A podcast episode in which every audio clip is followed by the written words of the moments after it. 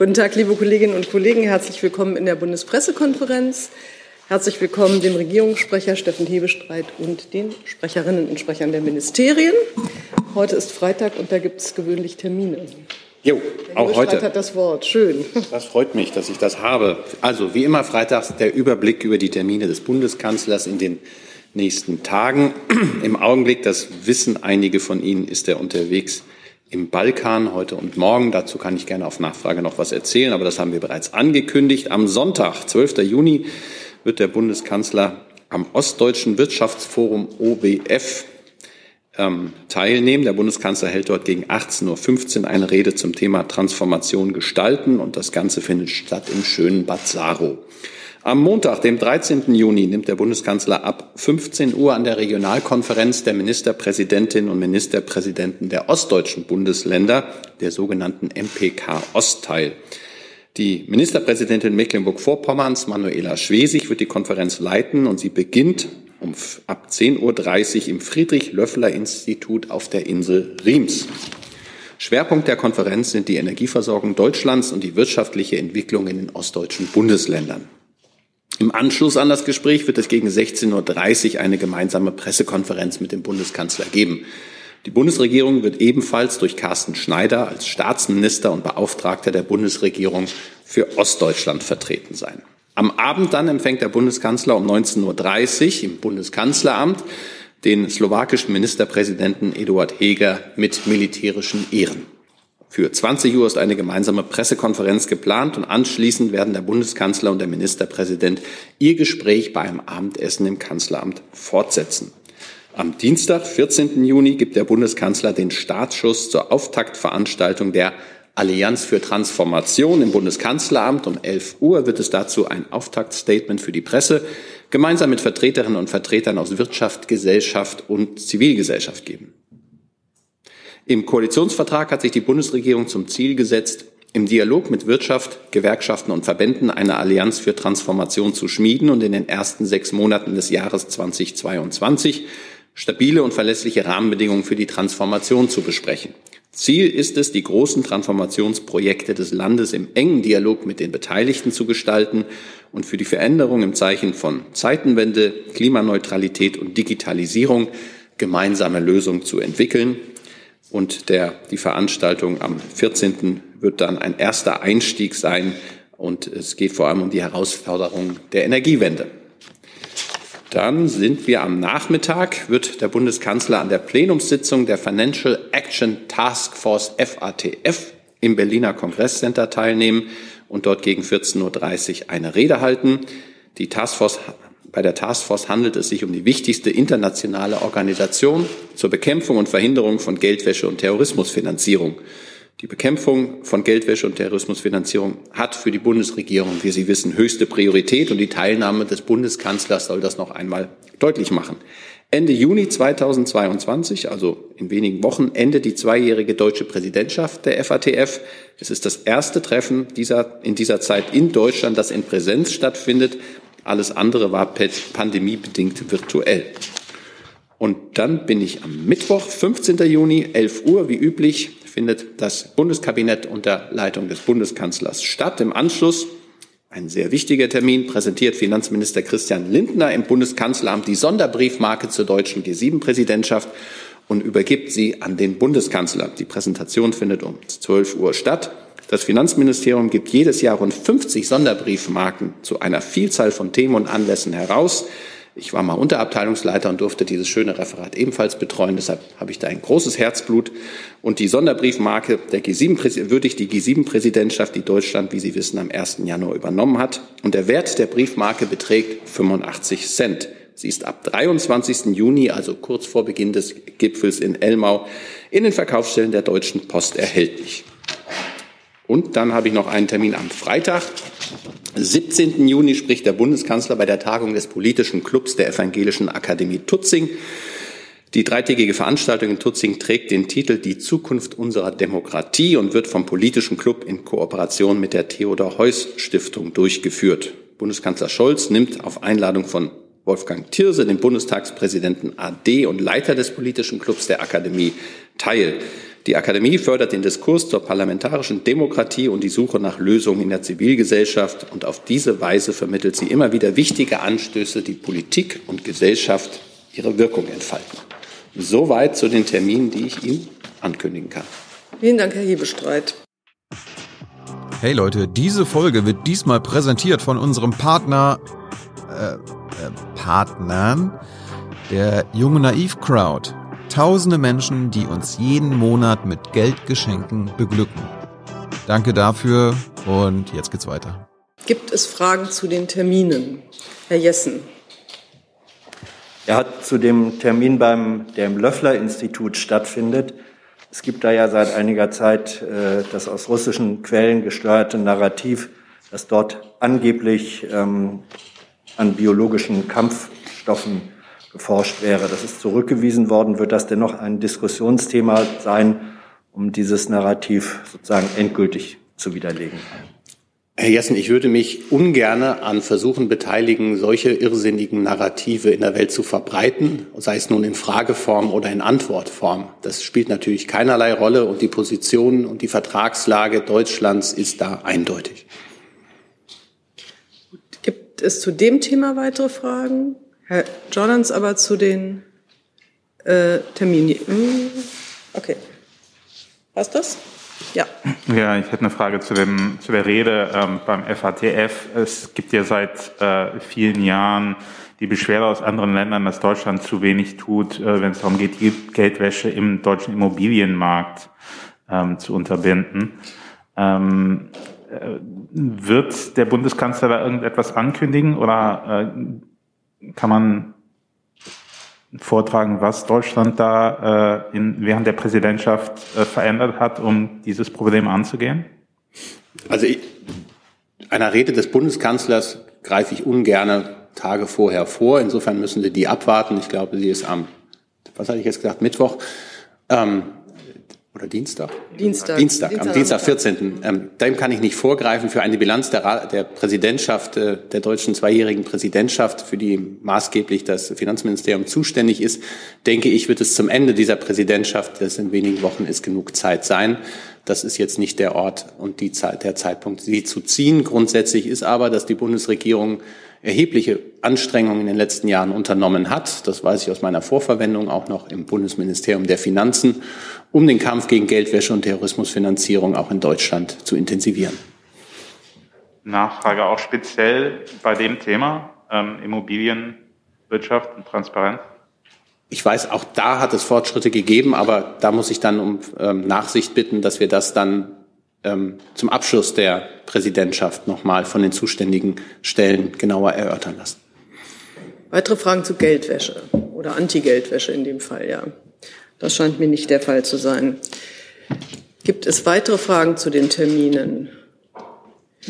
Dann hatte ich verschiedene Fragen zum Thema Ukraine und das Wort hat Herr Jerez. Moment.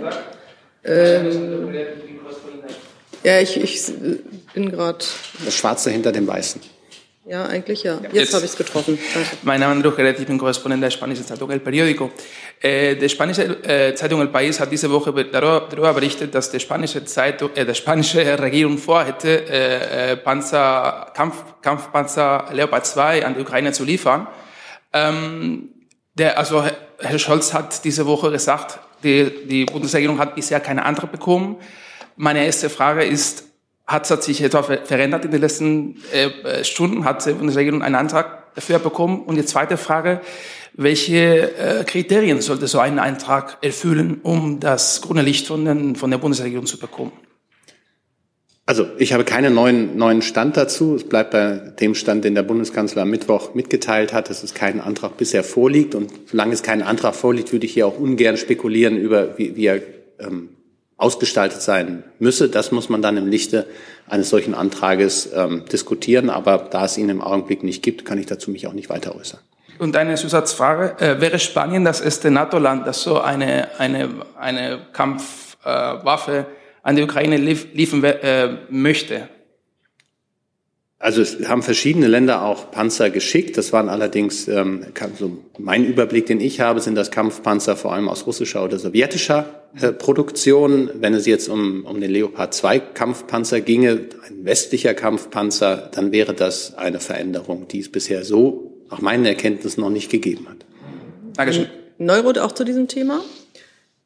Ähm, indirekt, beziehungsweise zu dem, was Herr Melnik einer Zeitung heute gesagt hat, dass also keine Klarheit bestehen würde, wann jetzt die Mehrfachraketenwerfer Mars aus Beständen der Bundeswehr Richtung Ukraine kämen. Also Unklarheit in Sachen Zeitplan.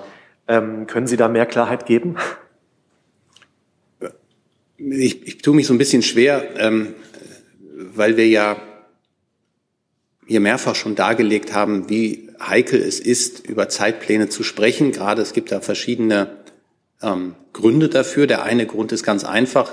Häufig handelt es sich bei den äh, Waffenlieferungen, über die wir im Augenblick diskutieren, über Waffenlieferungen der deutschen Industrie, die mit der ukrainischen Seite verhandelt werden müssen. Und dann ähm, gibt es oft in der Regel eine Ausbildung beispielsweise am Gepard-System oder auch am System ähm, der Panzerhaubitze 2000, die auch erst in Deutschland absolviert werden muss, bevor man dann dazu hinkommen kann, Dinge zu liefern. Das ist ein Grund. Also da gibt es einfach organisatorische Fragen. Das zweite sind Sicherheitsgründe. Wenn wir jetzt sagen, wir liefern ich sag mal, in, äh, wie heißt das beim, im Möbelhaus in KW 36, ähm, dann ist das auch nicht klug, weil natürlich auch, äh, wir reden über Kriegsparteien, ähm, die andere Kriegspartei auch sich das anguckt und sieht, ähm, was da passiert. Und insofern müssen wir insgesamt vorsichtig sein. Und das Dritte ist auch immer wieder, dass wir technische Fragen klären müssen, wie beispielsweise bei dem Mehrfachraketenwerfer ist die Frage, ähm, welche Munition ist vorhanden, wie viel ist davon vorhanden und wie schnell kann man sie gangbar machen.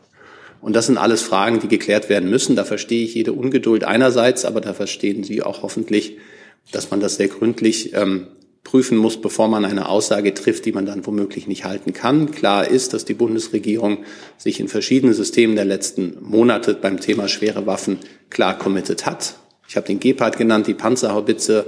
Der Bundeskanzler hat in seiner Regierungserklärung nochmal das ähm, System, der Flugabwehrsystem Iris-T genannt und auch mehrfach Raketenwerfer. Und ähm, da laufen jetzt die Vorbereitungen auf Hochtouren, dass das gehen kann. Aber sowas passiert nicht von heute auf morgen. Äh, da, Sie sind durch. Dann würde ich nämlich die Frage von äh, Wladimir Esipov von der Deutschen Welle anschließen, ähm, der das Bundesministerium der Verteidigung adressiert. Ich trage es aber erst mal vor. Ähm, wie viele schwere, schwere Waffen wurden bisher von Deutschland in die Ukraine geliefert? Sind konkret die Haubitzen vom Typ 2000 und das Flugabwehrsystem Iris-T geliefert worden? Wenn ja, wann? Wenn nein, warum?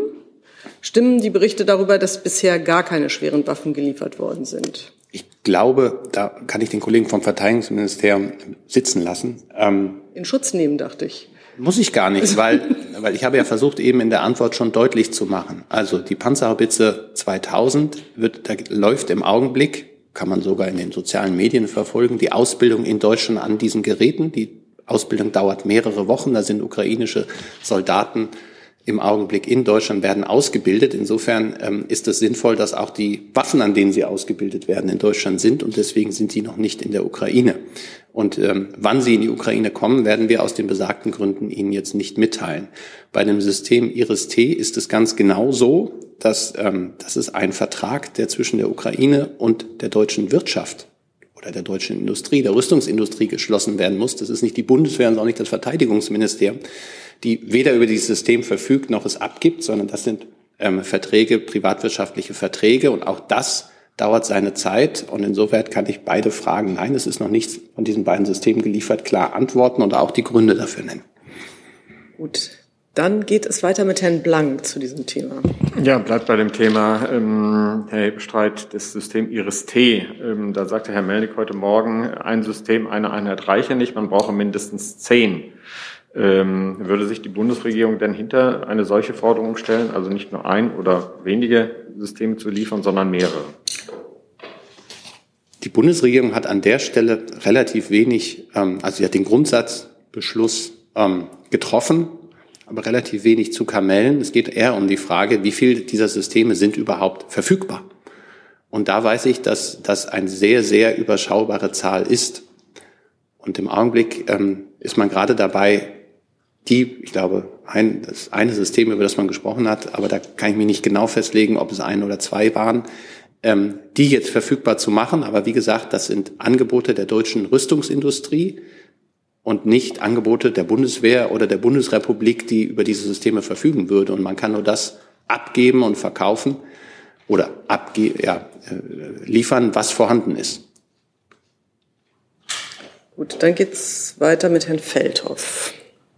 Herr Eberstadt, ich möchte noch mal zu, äh, zur Mars fragen, weil Sie haben ja bisher gesagt, dass sozusagen das erst technisch jetzt geprüft werden wird. Warum macht der Bundeskanzler öffentlich Ankündigungen und Angebote, die sozusagen jetzt erst technisch geprüft werden müssen? Und in diesem Fall geht es ja um ein Gerät, das nach meinem Wissen aus den Beständen der Bundeswehr geliefert werden muss. Also man nicht sagen kann, da ist die Industrie zuständig. Das stimmt, das ist ein System, das in der Bundeswehr vorhanden ist. Es gab eine Bitte der amerikanischen Seite, wie der Bundeskanzler ja auch ausgeführt hat. Das haben Sie sicherlich eng verfolgt. Und die, Bundes, äh, die, die amerikanische Seite hat Deutschland gebeten, auch wenn sie über solche äh, Waffen verfügen, äh, sie auch abzugeben. Das hat der Bundeskanzler erstmal positiv bewertet. Und jetzt geht es darum, wie kompatibel die deutschen und die amerikanischen Waffen sind. Da geht es vor allem um die Munition und ob die einander ähm, zueinander passen. Und das sind technische Fragen, die geklärt werden müssen, genauso wie Fragen der Logistik und andere Fragen.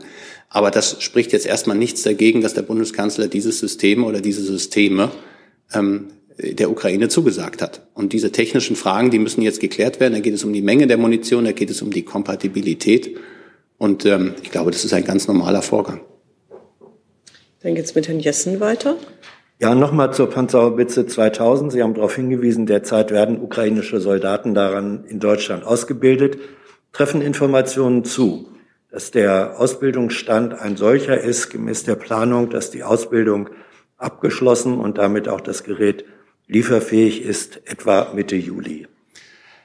Herr Jessen, da wäre ich ja jetzt nicht klug beraten, auf diese Frage zu antworten, auch wenn ich natürlich Ihr Interesse verstehe. Wenn wir keine Zeitpläne rausgeben wollen und niemanden in die Lage versetzen wollen, zu konstruieren, ab wann welcher Transport ähm, vonstatten gehen kann, ähm, wäre es ja jetzt doof zu sagen, ab dann ist die Ausbildung abgeschlossen und dann können die Dinger transportiert werden. Grundsätzlich ist es so, dass wir im Augenblick ähm, diskutieren, wie wir sie informieren können in dem Moment, wo wir sicher gehen können, dass die Panzerhaubitzen sicher angekommen sein werden.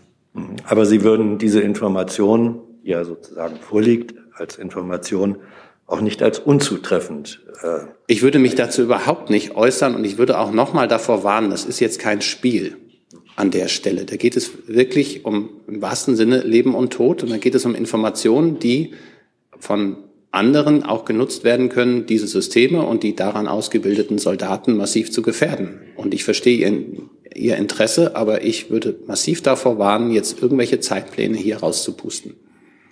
Herr Kollege, geht es auch um dieses Thema? Ähm, es geht um Russland, Ukraine zumindest. Ähm, dann, kann mich auch hinten anstellen. Also nicht Waffenlieferungen im Moment. Und gibt es zu dem Komplex denn noch Fragen? Nee, dann starten Sie mal. Äh, ja, mich würde mal interessieren, also es geht ans Auswärtige Amt und Herrn Hebestreit oder beide. Äh, sieht die Bundesregierung in der Außenpolitik des Kremes eigentlich mittelfristig zumindest das Ziel, ein staatliches Gebilde ähnlich der UdSSR zu schaffen? Und wenn ja, woran würden Sie das festmachen? Ich glaube, das ist eine hochspekulative Frage, ähm, die, für die wir keine klaren Erkenntnisse haben. Ähm, klar ist, dass wir ein sehr aggressives Verhalten des russischen Präsidenten und damit auch der russischen Regierung beobachten können. Wir sind im Tag, ich weiß nicht, 105, glaube ich, des Überfalls auf die Ukraine. Ähm, wir nehmen auch die Äußerungen des äh, russischen Präsidenten zur Kenntnis, die, die gestern gefallen sind, ähm, aber auch die, die in den letzten Wochen und Monaten gefallen sind. Alle haben auch das Essay gelesen, das er vor etwas über einem Jahr, glaube ich, ähm, veröffentlicht hat. Und insoweit muss man das alles ernst nehmen, ähm, was die Aggressions, die, die Grundaggression vielleicht angeht, aber Spekulationen, worum es ihm jetzt geht, ob er die Sowjetunion oder ein, ein großrussisches Reich oder ein Zarenreich äh, reetablieren will, ähm, das ist reine Spekulation im Augenblick auch gar nicht wichtig. Wichtig ist, dass wir die Ukraine unterstützen nach Kräften in ihrem Abwehrkampf gegen die russische Invasion. Und wichtig ist, dass wir das NATO-Gebiet ähm, nach Kräften verteidigen. Der Bundeskanzler war am Dienstag dafür in Litauen, hat auch da nochmal die sogenannte NATO-Ostflanke verstärkt. Es gibt ähm, den NATO-Gipfel in wenigen Wochen in Madrid, der sich dazu auch nochmal ähm, committen wird. Und es sind die Zusagen des amerikanischen Präsidenten, des französischen Präsidenten, auch des deutschen Bundeskanzlers, dass jeder Quadratzentimeter des Bündnisgebietes verteidigt wird. So, dann geht's mit Herrn Lange weiter. Hm. Ja, ich Jetzt. hätte eine Frage ans Verteidigungsministerium, bitte.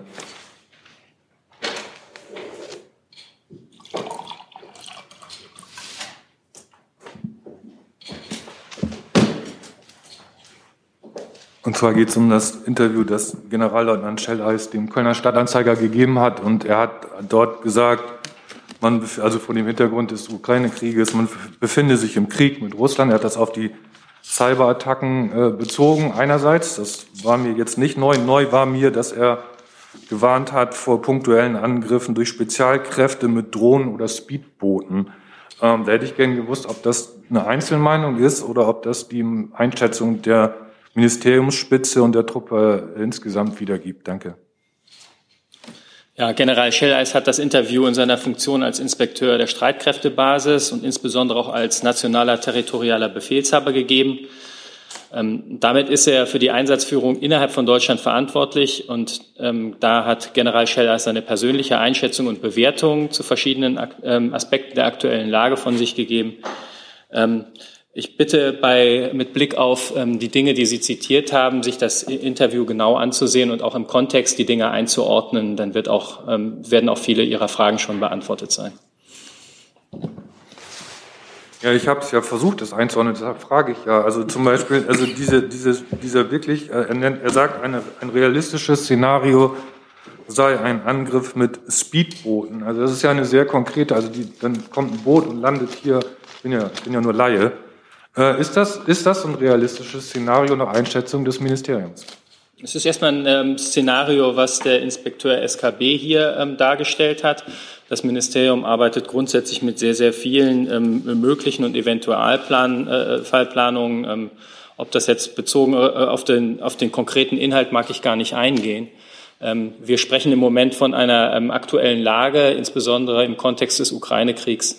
Und äh, wir machen uns jetzt nicht das ähm, Interview in seinem Wortlaut zu eigen, sondern wir verweisen darauf, dass General Schelleis dieses Interview in seiner eigenen Verantwortung gegeben hat und dass es seine persönliche Einschätzung darstellt. Herr Feldhoff. Ähm, Herr Helmholtz, verstehe ich das richtig? Der Inspekteur der Streitkräftebasis der verantwortliche General für die Territorialverteidigung der Bundesrepublik Deutschland äußert eine persönliche Einschätzung und das Ministerium distanziert sich jetzt davon. Also hat die Ministerin eine andere Einschätzung, was sozusagen die Bedrohungslage Deutschlands angeht? Ich habe mich dazu weder distanziert noch haben wir uns eingelassen. Es ist eine persönliche Einschätzung und es ist eine persönliche Bewertung. Und wir haben unsere eigenen Einschätzungen und auch die ähm, Bewertungen auf unserer Ebene, ähm, die Sie sich auch ähm, sehr gut insbesondere mit Blick auf die Ukraine ansehen können. Ich verweise da am besten, wenn Sie sich zum Beispiel ähm, das Format nachgefragt ansehen, da finden Sie die, ähm, äh, den Generalinspekteur, ähm, den General Freuding vom Ukraine-Lagezentrum und dort finden Sie die Einschätzung des Ministeriums.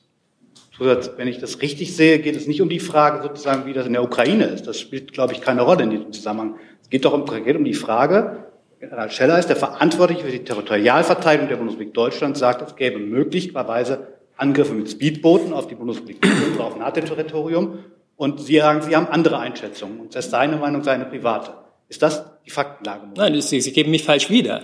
Ich habe nicht gesagt, dass wir andere Einschätzungen haben. Ich habe Doch, gesagt, das, ist, gesagt, das sind eigene Einschätzungen. Wir haben eigene Einschätzungen und ich habe gesagt, das sind die persönlichen Einschätzungen von General, ähm, ähm, die persönlichen Bewertungen zu möglichen Szenarien. Dann frage ich nochmal, vielleicht darf ich nochmal konkret fragen.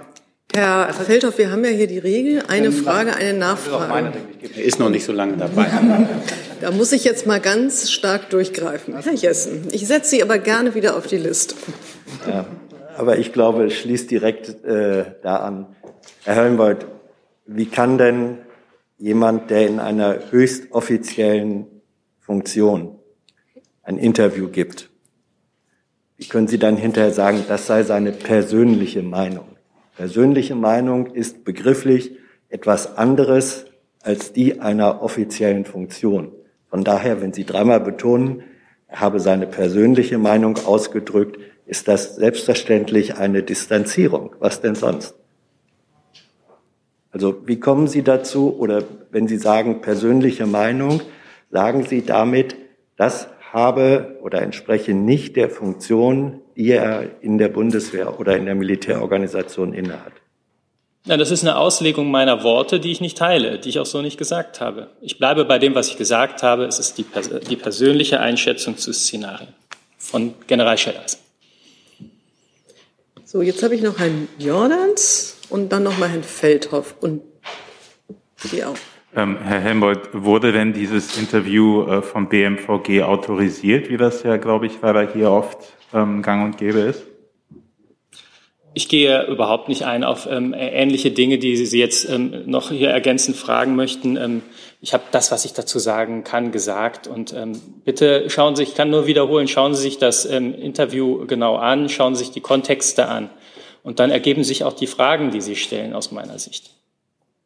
Nachfrage. Ähm, ich will ja nur verstehen, ob er da jetzt irgendwie so ein Maverick-Interview gegeben hat, äh, ganz, ganz auf eigene Faust, oder ob das irgendwie in Kooperation mit dem BMVG selbst getätigt wurde, also ob Sie da involviert waren. Ich bleibe bei dem, was ich gesagt habe. Ähm, es steht doch jedem, ähm, jedem General auf dieser Ebene, der Verantwortung trägt, zu, dass er seine persönliche Einschätzung zu solchen Szenarien auch öffentlich kundtut. Davon profitieren auch Sie. Sie sehen damit die entsprechenden äh, Anteile und können das sehen. Und mit Blick auf die Position des ähm, Verteidigungsministeriums machen wir, genau, machen wir das genauso. Und unsere Position, unsere Sprache können Sie in den vielen Formaten, die ich angesprochen habe, zu jeder Zeit nachsehen. Und da sind wir, glaube ich, auch recht transparent. Herr Feldhoff. Ich begrüße ja sehr, dass der Inspekteur der, der Streitkräftebasis da ein eigenes Interview geben darf.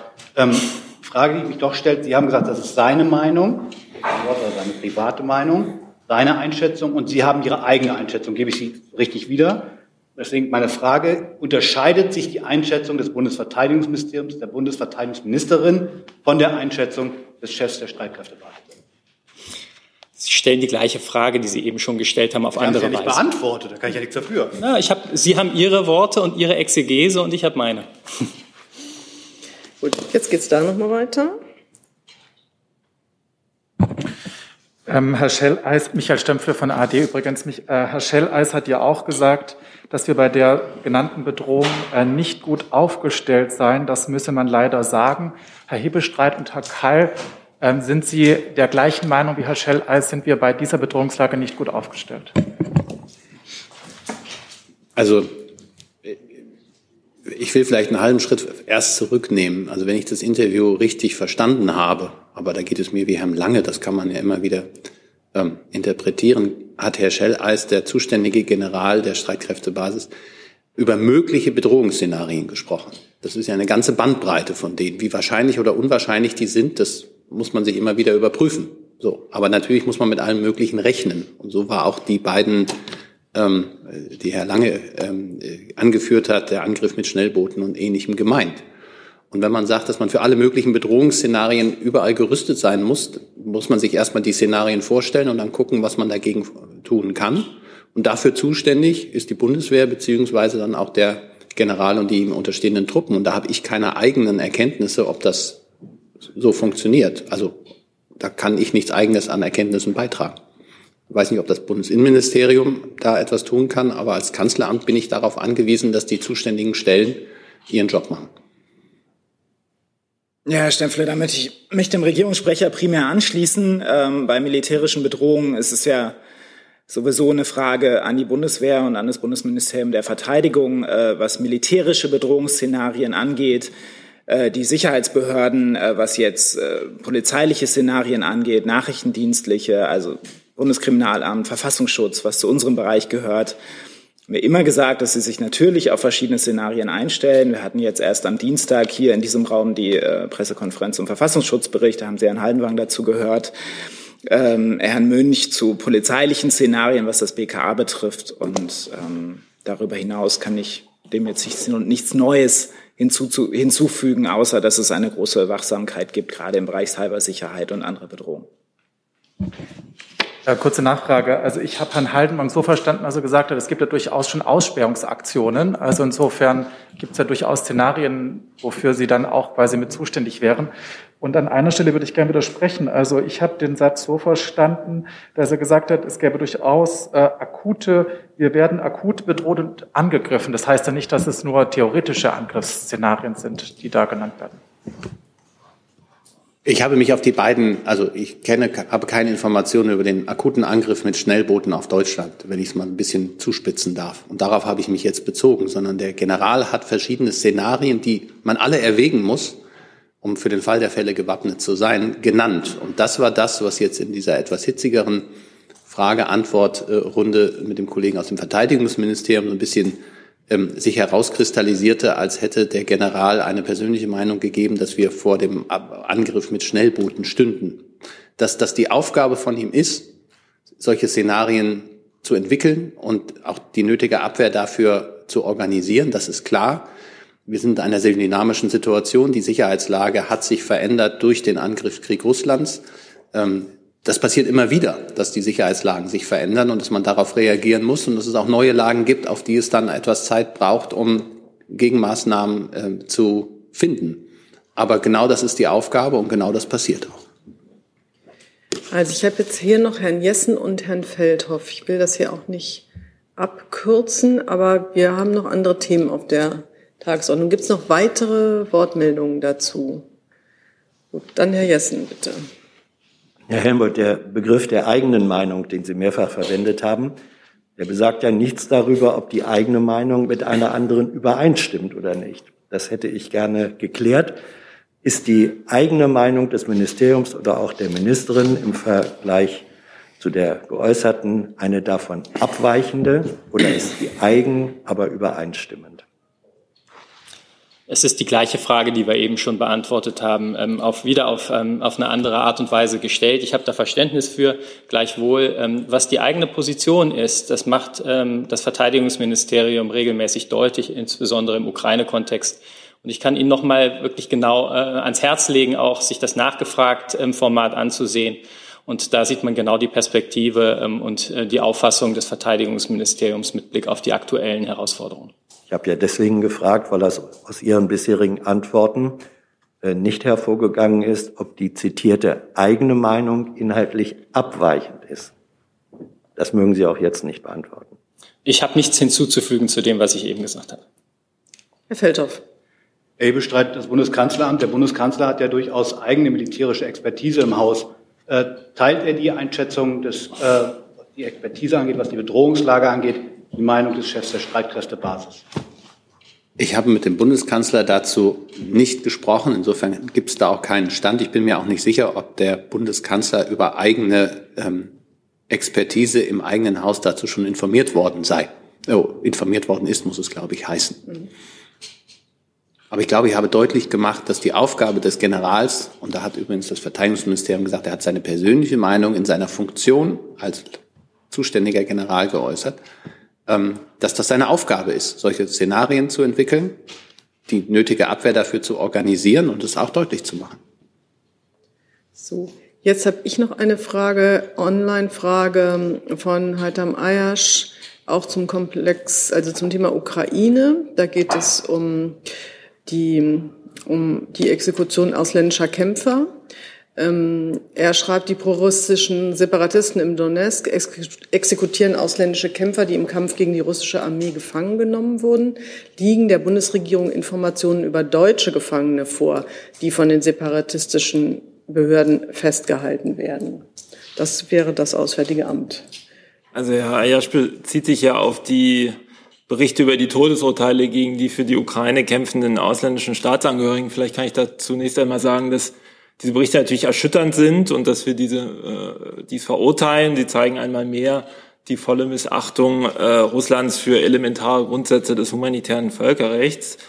Ähm, Angehörige von bewaffneten Kräften äh, und eben auch Angehörige, die auch seit der Ukraine äh, kämpfen, äh, sind unabhängig von der Staatsangehörigkeit sogenannte Kombattanten und ihnen gilt ein ganz besonderer Schutz äh, nach dem humanitären Völkerrecht. Ähm, darüber hinaus habe ich zu der habe ich keine Erkenntnisse zu, zu der Frage von. Ab der Frage, ob Deutsche äh, betroffen sind. Gut. Gibt es dazu noch einen Punkt? Dann hat Herr Blank das Wort zu einem anderen Thema. Ja, ähm, Herr Wagner, können Sie uns ähm, über den aktuellen Gesundheitszustand der Außenministerin, was ihre Corona-Infektion äh, angeht, informieren? Und ähm, hat sie schon Termine für nächste Woche abgesagt? Da gibt es ja zum Beispiel am Montag einen, ich glaube, bei der Atlantikbrücke. Ähm, können Sie da uns auf den letzten Stand bringen? Sehen Sie es mir nachher blank, dass ich da keinen neuen Stand für Sie habe. Und was die, den Terminkalender angeht, äh, ist das sozusagen, hängt das davon ab, äh, wann sie wieder genesen ist und äh, äh, diese Termine wahrnehmen kann. Insofern kann ich Ihnen dazu leider nichts Neues sagen. Befindet sie sich denn jetzt äh, zu Hause in äh, Rekonvaleszenz oder ist sie im Krankenhaus oder kann man da was sagen? Sie ist in häuslicher Selbstisolation. Gut, dazu weitere Fragen. Das ist nicht der Fall. Dann habe ich Herrn Krämer mit einem anderen Thema. Oh, schön. Ich bräuchte das Justizministerium und das Wirtschaftsministerium.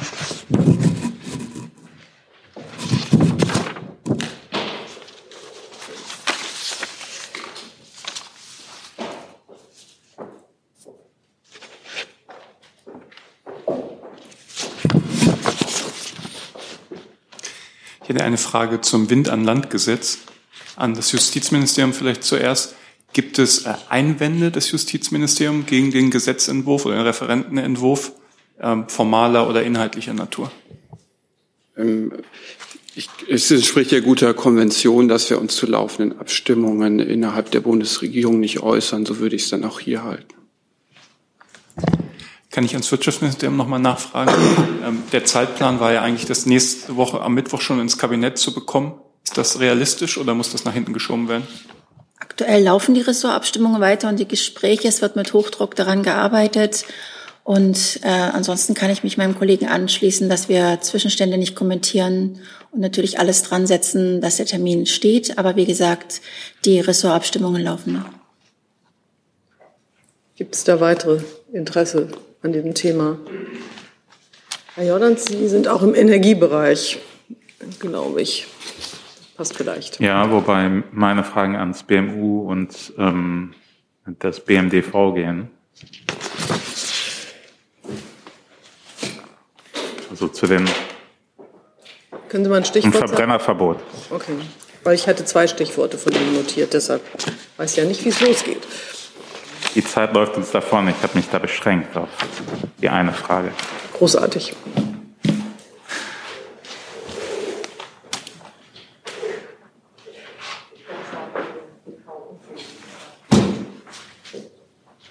Schönes Wochenende.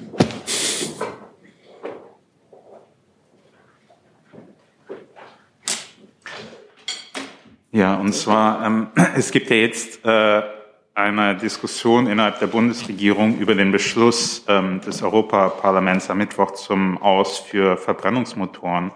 Ich wollte fragen, ob das ähm, Umweltministerium beziehungsweise nachgeordnete Behörden vielleicht Zahlen dazu haben, wie viel Strom zur Produktion von synthetischen Kraftstoffen äh, gebraucht würde, um die gleiche Fahrleistung wie Elektroautos zu erreichen. Ich glaube, dazu hat es Studien gegeben, auch vom Bundesumweltamt. Ich kann Ihnen dazu jetzt keine konkreten Zahlen nennen, würde das aber natürlich nachreichen. Ähm, es ist eine äh, ungefähre grobe Größe immer wieder im Umlauf, äh, nach der gesagt wird, ähm, dass für die gleiche Menge, die für die Herstellung synthetischer Kraftstoffe an Strom benötigt wird, äh, dass ungefähr ein äh, Auto batteriebetrieben ungefähr fünfmal so weit fahren könnte. Aber wenn Sie genaue Zahlen nach, äh, die müsste ich nachreichen. Okay. Und dann daran anschließend ans BMDV, ähm, wenn also äh, viel mehr Strom gebraucht würde, um Autos ähm, mit synthetischen Kraftstoffen zu betreiben, ähm, wieso äh, denkt dann der Minister, dass es Sinn macht, ähm, weiter diesen Pfad zu verfolgen und ähm, riskiert dabei Krach mit dem Rest der Bundesregierung beziehungsweise den europäischen Partnern? Ja, da möchte ich vielleicht einmal das Missverständnis ausschließen, was Sie hier auch gerade wieder aufgemacht haben, dass er nur diese Linie verfolgt. Dem ist nicht so. sondern wir verfolgen ganz klar unsere Klimaschutzziele im Verkehr. Dafür ist ganz klar, dass wir eine klimaneutrale, äh, CO2-neutrale äh, Mobilität brauchen. Und er hat sich gestern auch nochmal sehr eindeutig dazu geäußert, ähm, dass, dass er diesen Weg äh, vorantreibt. Und er hat auch nochmal deutlich gemacht, dass es dabei eben darum geht, technologieoffen zu bleiben, um eben alle verfügbaren Technologien, die uns für dieses Ziel zur Verfügung stehen, äh, nutzbar zu machen. Was, habe ich noch eine Nachfrage? Ja, Sie nicht, jetzt machen Sie mal, ja, dass hier sonst okay. noch jemand sich ähm, anschaltet. Oder? Und zwar. Äh, Achso, dann machen wir ja lange und dann sind wir ganz ordentlich in unserem Regelwerk. Ich muss mal hier. Den hatte ich doch gerade. So, jetzt. Dankeschön. Ich hätte nur gern vom Verkehrsministerium gewusst, wie sich das dann mit dem Koalitionsvertrag verhält, in dem es ja heißt, man wolle die Technologie des Verbrennungsmotors hinter sich lassen. Also das passt für mich jetzt nicht zusammen. Vielleicht können Sie mir das erklären. Danke. Ja, wie gesagt, hat sich der Minister dazu geäußert gestern. Äh, dem hätte ich nichts hinzuzufügen an dieser Stelle. Äh, dürfe ich noch eine Nachfrage stellen an den Regierungssprecher, wie sich das dann im Kabinett verhält? Also wie ist denn da überhaupt die Haltung und wie wird man dann diese Haltung des Verkehrsministers äh, bei, zum Beispiel beim nächsten Gipfel EU-Gipfel äh, in Brüssel vertreten erklären. Danke. Ich gucke gerade noch mal im Koalitionsvertrag nach, weil ich hatte den, die Auffassung, gibt es einen Passus, den Sie vergessen haben. Aber vielleicht irre ich mich ja auch. Ähm,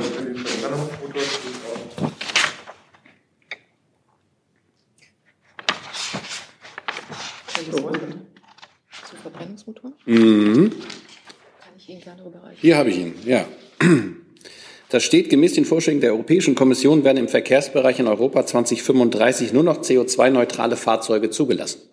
Entsprechend früher wirkt sich dies in Deutschland aus. Außerhalb des bestehenden Systems der Flottengrenzwerte setzen wir uns dafür ein, dass nachweisbar nur mit E-Fuels betankbare Fahrzeuge neu zugelassen werden können. Da würde ich sagen, das ist dann relativ komplett abgedeckt durch ähm, die Meinungen, die hier geäußert worden sind. Grundsätzlich ist es so, ähm, die Regierung hat sich bereits in der Frage, was äh, 2035 angeht, meines Wissens geeinigt und geäußert. Und jetzt geht es ja um die Frage dessen, was darüber hinaus passiert. Und da arbeitet die Koalition, wie Sie das von uns gewohnt sind, konstruktiv und zielorientiert zusammen. Herr Jordans nochmal. Ja, Herr Hebestreit, ähm, ich bin mir immer noch nicht ganz sicher, ob ich das dann verstehe. Sieht die äh, Bundesregierung denn eine Perspektive für diese E-Fuels ähm, und wird sie äh, beim nächsten Europäischen Rat darauf drängen, dass die Option E-Fuels weiterhin äh, über 2035 hinaus bestehen bleibt?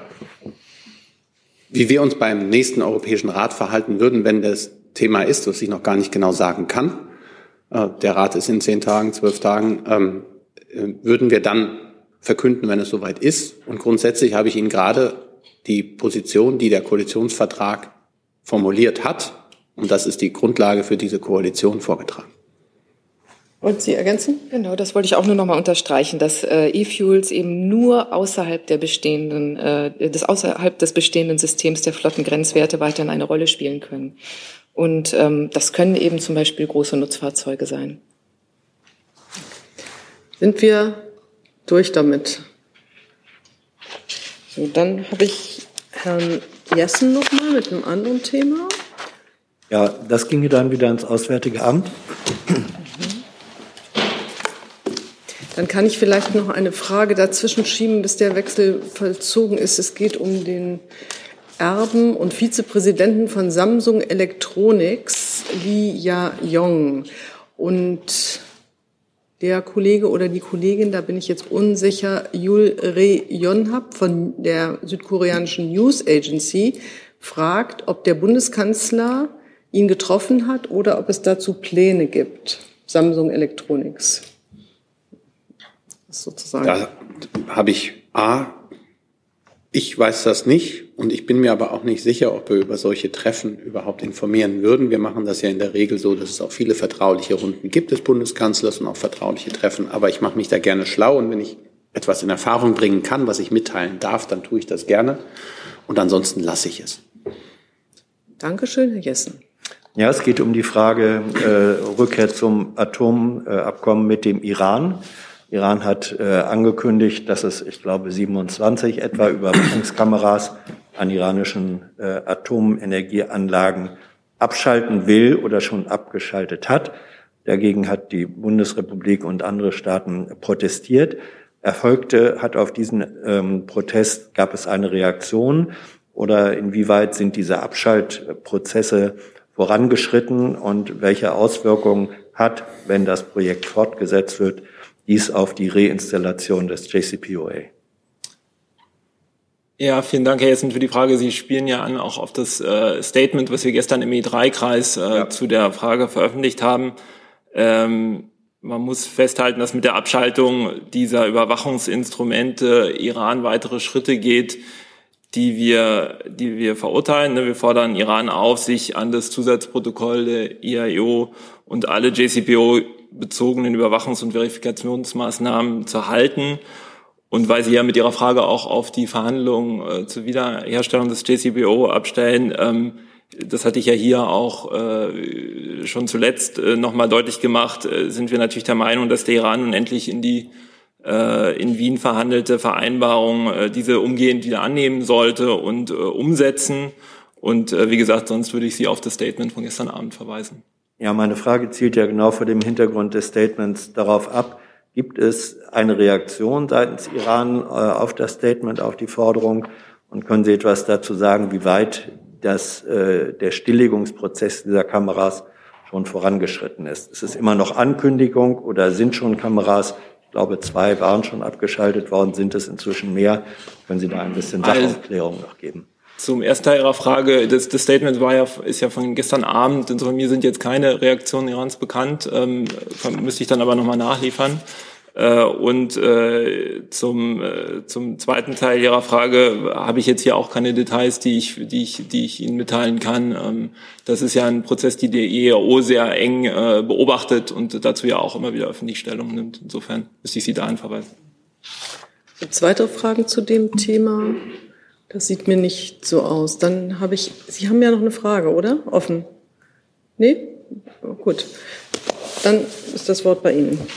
Ja, eine Frage ans Verkehrsministerium. Wie schätzen Sie angesichts des aktuellen Chaos an vielen Flughäfen denn die Situation vor dem bestehenden Reisesommer ein? Ja, vielen Dank ähm, für diese Frage. Die Bundesregierung hat während der Pandemiekrise insbesondere mit umfangreichen Regelungen zur Kurzarbeit versucht, die personelle äh, Know-how der Luftverkehrsbranche aufrechtzuerhalten. Vielleicht zum, kurz zum Hintergrund zu Ihrer Frage.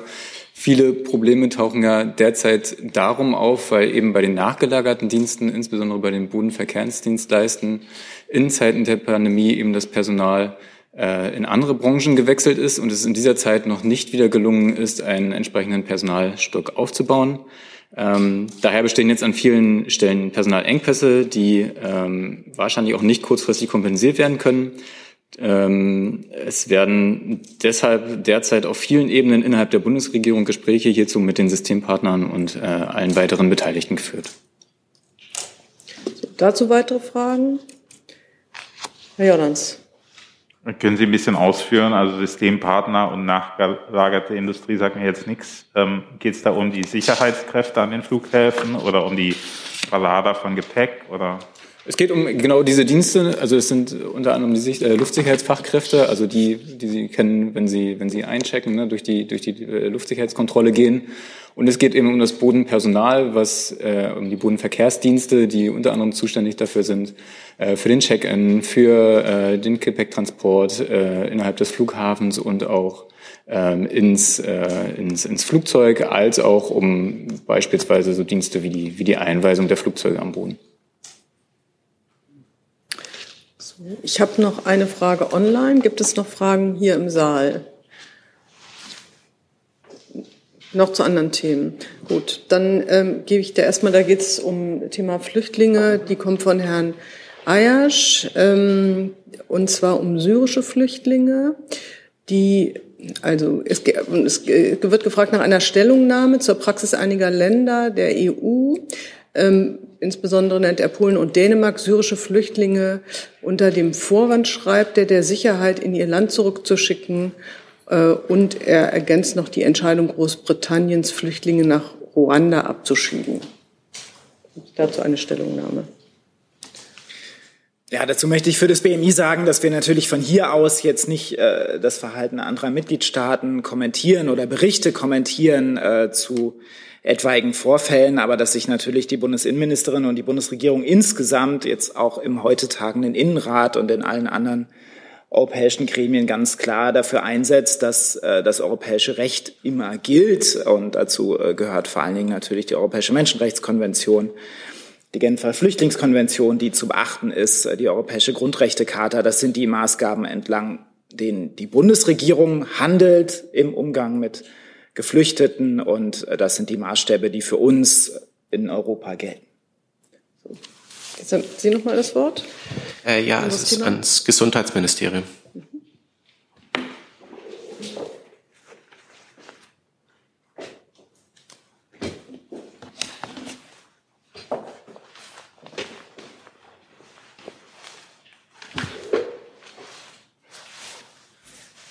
Ja, es geht um die Cannabis-Legalisierung und da soll der Konsultationsprozess ja in diesem Monat noch zu Ende gebracht werden, wenn ich da richtig informiert bin.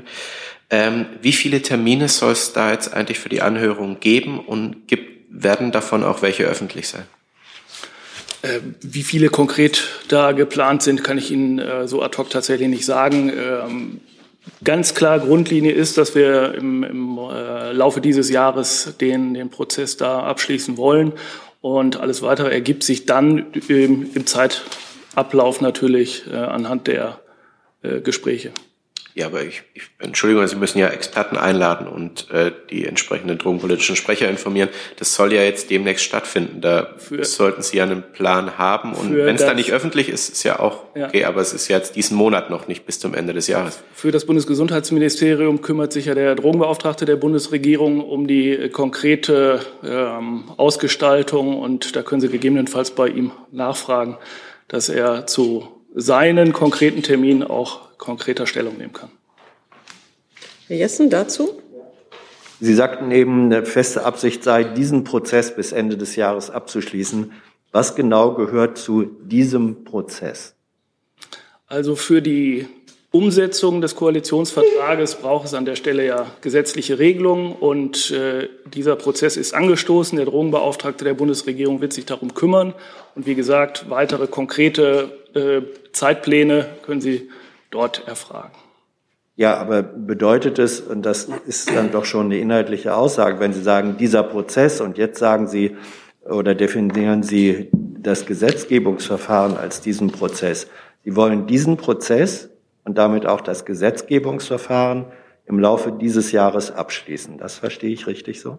Deshalb habe ich gesagt, diesen Prozess und nicht das Gesetzgebungsverfahren. Das eine schließt das andere nicht aus und umgekehrt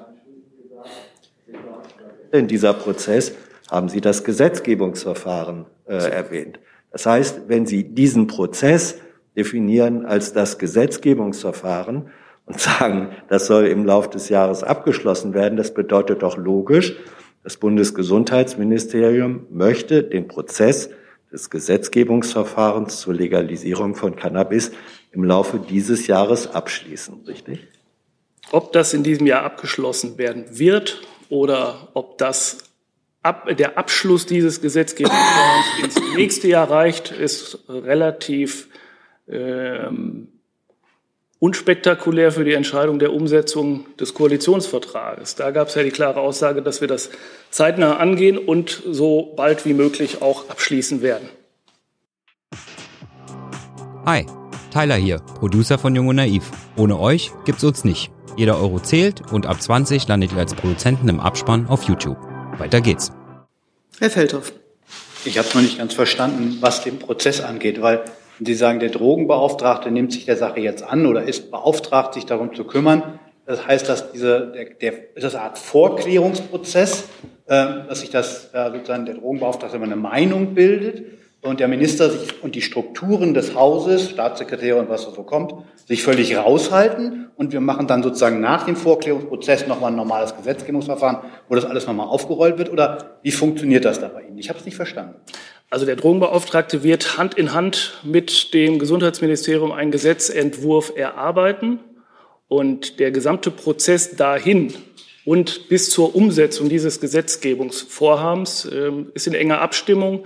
Wir können Ihnen natürlich als BMG dann zu gegebener Zeit konkrete Zeitpläne nennen, wenn diese zum Gesetzgebungsvorhaben vorliegen. Ähm, alles, was darüber hinausgeht, auch in der Vorabstimmung auf diesem Weg dorthin, darum kümmert sich im Detail der Drogenbeauftragte. Das ist aus Ihrer Sicht ein völlig normales Verfahren, dass der Drogenbeauftragte jetzt ein Gesetz erarbeitet im Auftrag des Ministers? Das Gesetz wird natürlich vom Gesundheitsministerium, von den Fachabteilungen und letztlich äh, vom Gesetzgeber im Bundestag, Bundesrat gegebenenfalls beraten werden. Aber die Koordinierung auf dem Weg dorthin übernimmt der Drogenbeauftragte. Gibt es dazu weitere Fragen? Gibt es sonst noch weitere Fragen? Das scheint mir nicht der Fall zu sein. Dann danke ich allen Beteiligten an dieser Pressekonferenz für ihre Partizipation, für Fragen, für Antworten. Ich wünsche uns allen ein schönes Wochenende.